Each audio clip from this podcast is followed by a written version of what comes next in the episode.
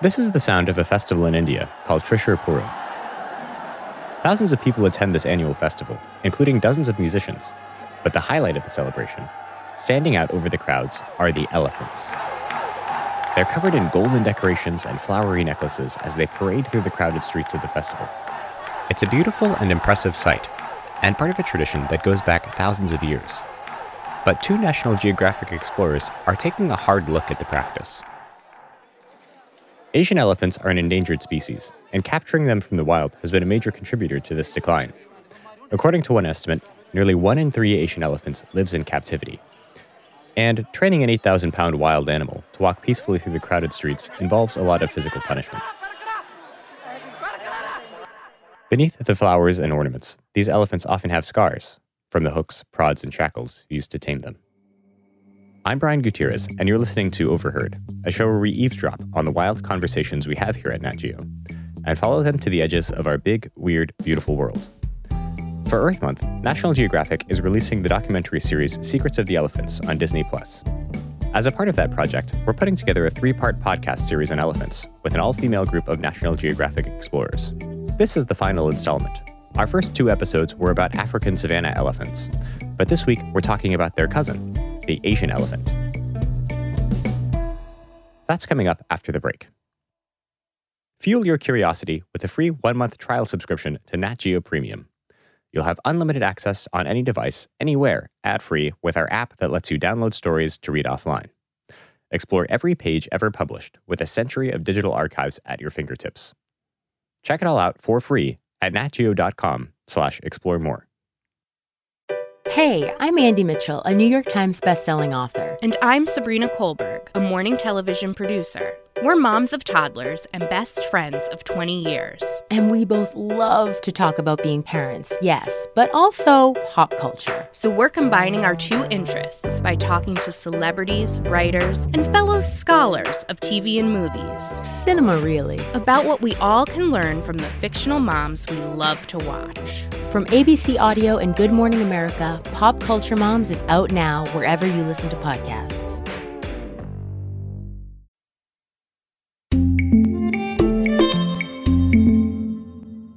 Sangita Iyer is a documentary filmmaker and advocate for Asian elephants.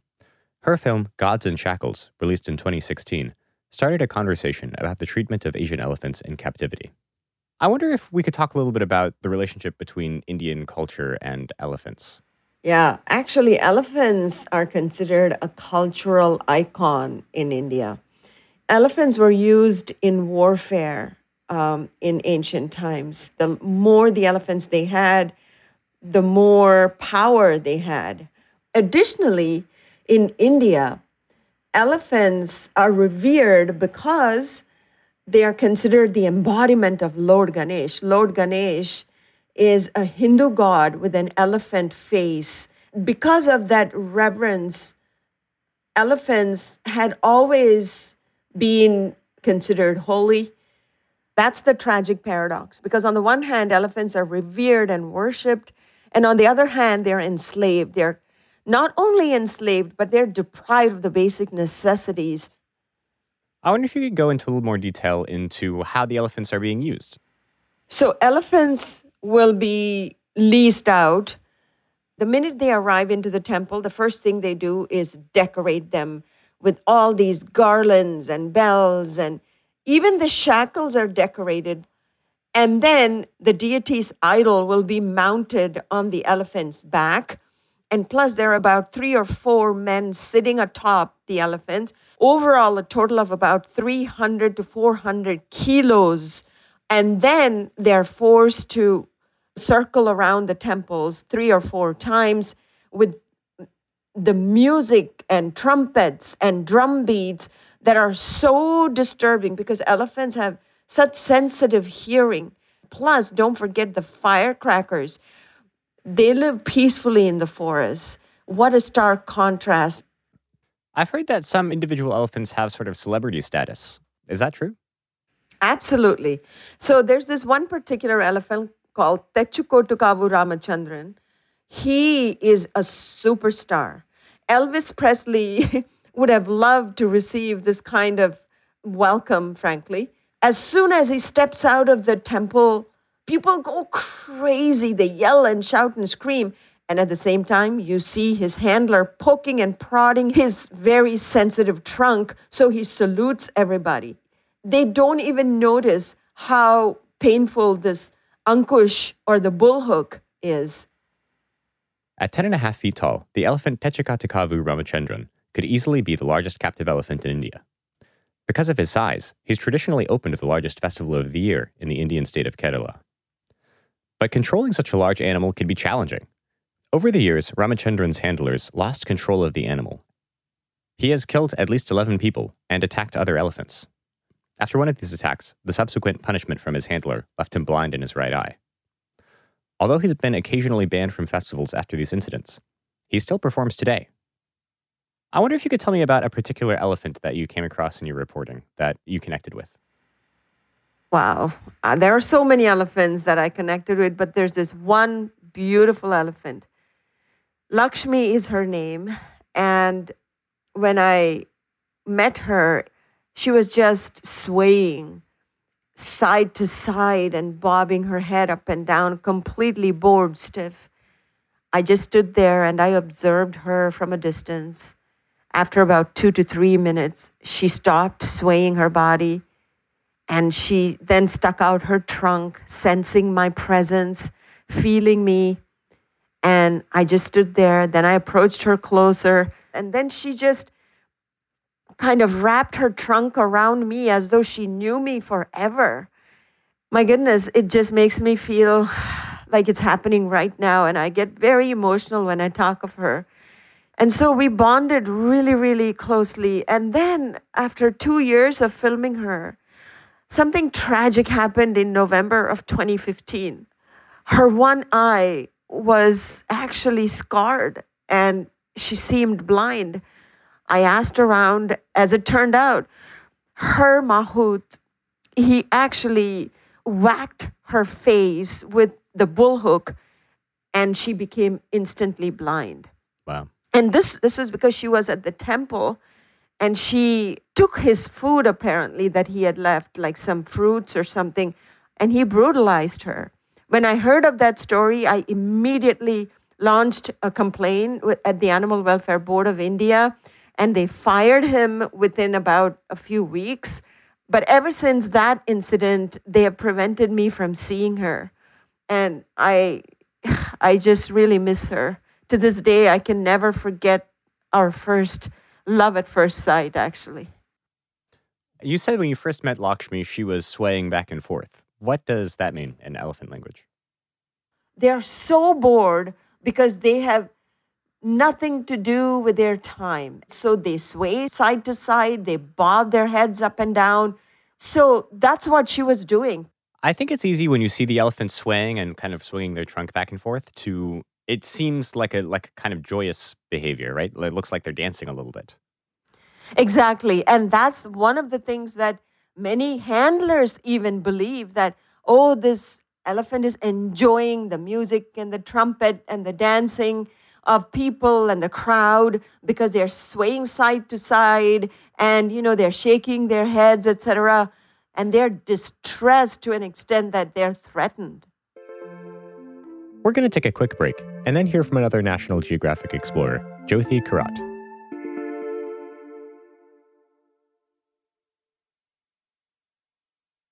I'm Jyothy. I'm a filmmaker and an anthropologist from South India. Do you remember your first time seeing an elephant? Oh, wow. That was a very, very long time ago when I was a very young child. so um, I had the privilege to see elephants in two contexts. Uh, one is in the wild because my mother's village is adjacent to a national park in South India. And if you're just there, you will see wild elephants. And the other scenario is where my father is from, is a place called Thrissur in Kerala. And there you have a lot of captive elephants. You see elephants in churches, mosques, everywhere. So I've grown up watching elephants in captivity and in the wild. I wonder if you could tell me a little bit about your film Elephant Country. Well, um, although I am from that culture, I have not really looked at it objectively or like even tried to learn why we do what we do. Not to judge whether it's right or wrong, but just to record and document what was being done and for what reasons and how were the elephants being how, how were the elephants responding also It sounds like you kind of went in with some idea of what you might find and sort of some preconceptions. Did making Yes. this documentary change your mind about anything? there were people who took real good care of elephants and there were people who whether intentionally or in, unintentionally were really hurting the elephants and by that i also mean within the constraints of keeping a wild animal which is supposed to roam free in these human spaces There's an important distinction between animals that have been domesticated and animals that have been tamed. Dogs, chickens, and silkworms have all been domesticated because over many generations they've been bred from wild animals to be dependent on humans and live in human spaces. Although elephants have been used as war machines and beasts of burden for thousands of years, they've never been domesticated for a variety of reasons. For one thing, it's difficult to breed them in captivity. And if you do manage to get a baby elephant, it takes 15 to 20 years for that baby to grow to a useful size. That's a lot of elephant food in the meantime. Historically, instead of breeding elephants, it's been much easier to let them grow up wild and then capture adults as needed. So even today, nearly all elephants in captivity at some point were captured from the wild. With elephants, they go through a lot of rigorous schooling, as the people in the industry like to call it.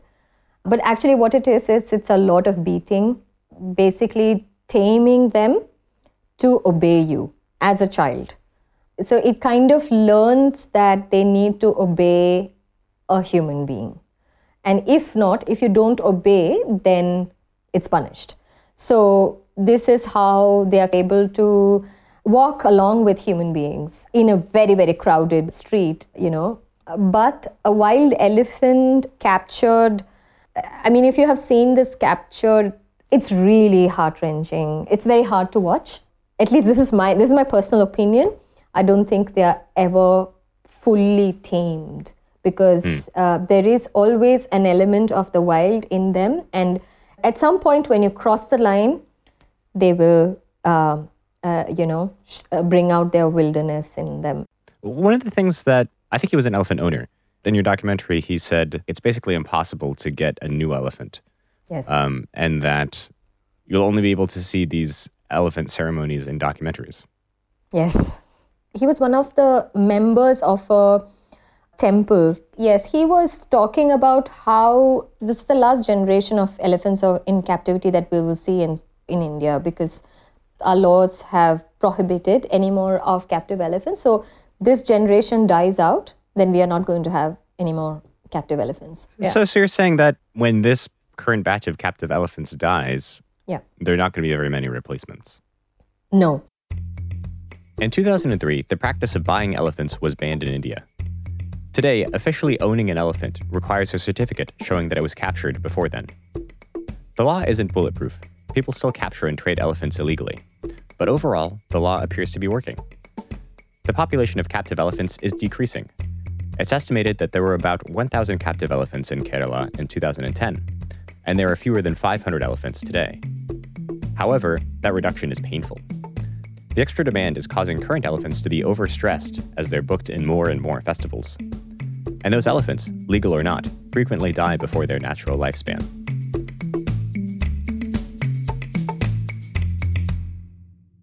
Do you think there's a way to keep elephants in captivity humanely? Well, so the elephants that have already been in captivity, there's no way to release them in the wild because, you know, they may not survive. This is Sangita Iyer again. However, a proper sanctuary would be a place where elephants are allowed to roam freely without the interference of anybody and they can just go inside a semi wild forest and just do the things that they usually do. That would be humane. So it sounds like like the humane way to keep an elephant in captivity is to give it lots of space and generally leave it alone as much as possible. Is there a sort of a humane way to keep elephants, but also keep the traditions of Hindu culture? Well, not using live elephants. We have actually commissioned the production of robotic elephants, which we are hoping to introduce early next year. Wow. So that's a good way to offer an alternative. Could you tell me more about these mechanical elephants? Are they, what do they look like? Absolutely. These robotic mechanical elephants are uh, life size elephants and uh, they can wave their trunk, they can move their ears, and they can carry the temple idol, and even men can sit on their back. So, all those things are possible. They are really, really the next generation alternative. Do you know what the sort of the theological perspective is on either using like a substitute for a live elephant or not using elephants in these ceremonies? Well, there are absolutely no religious scriptures, no Hindu or Islamic or Christian scriptures that suggest that you need to use elephants to make gods happy. I have really been researching that for a very long time.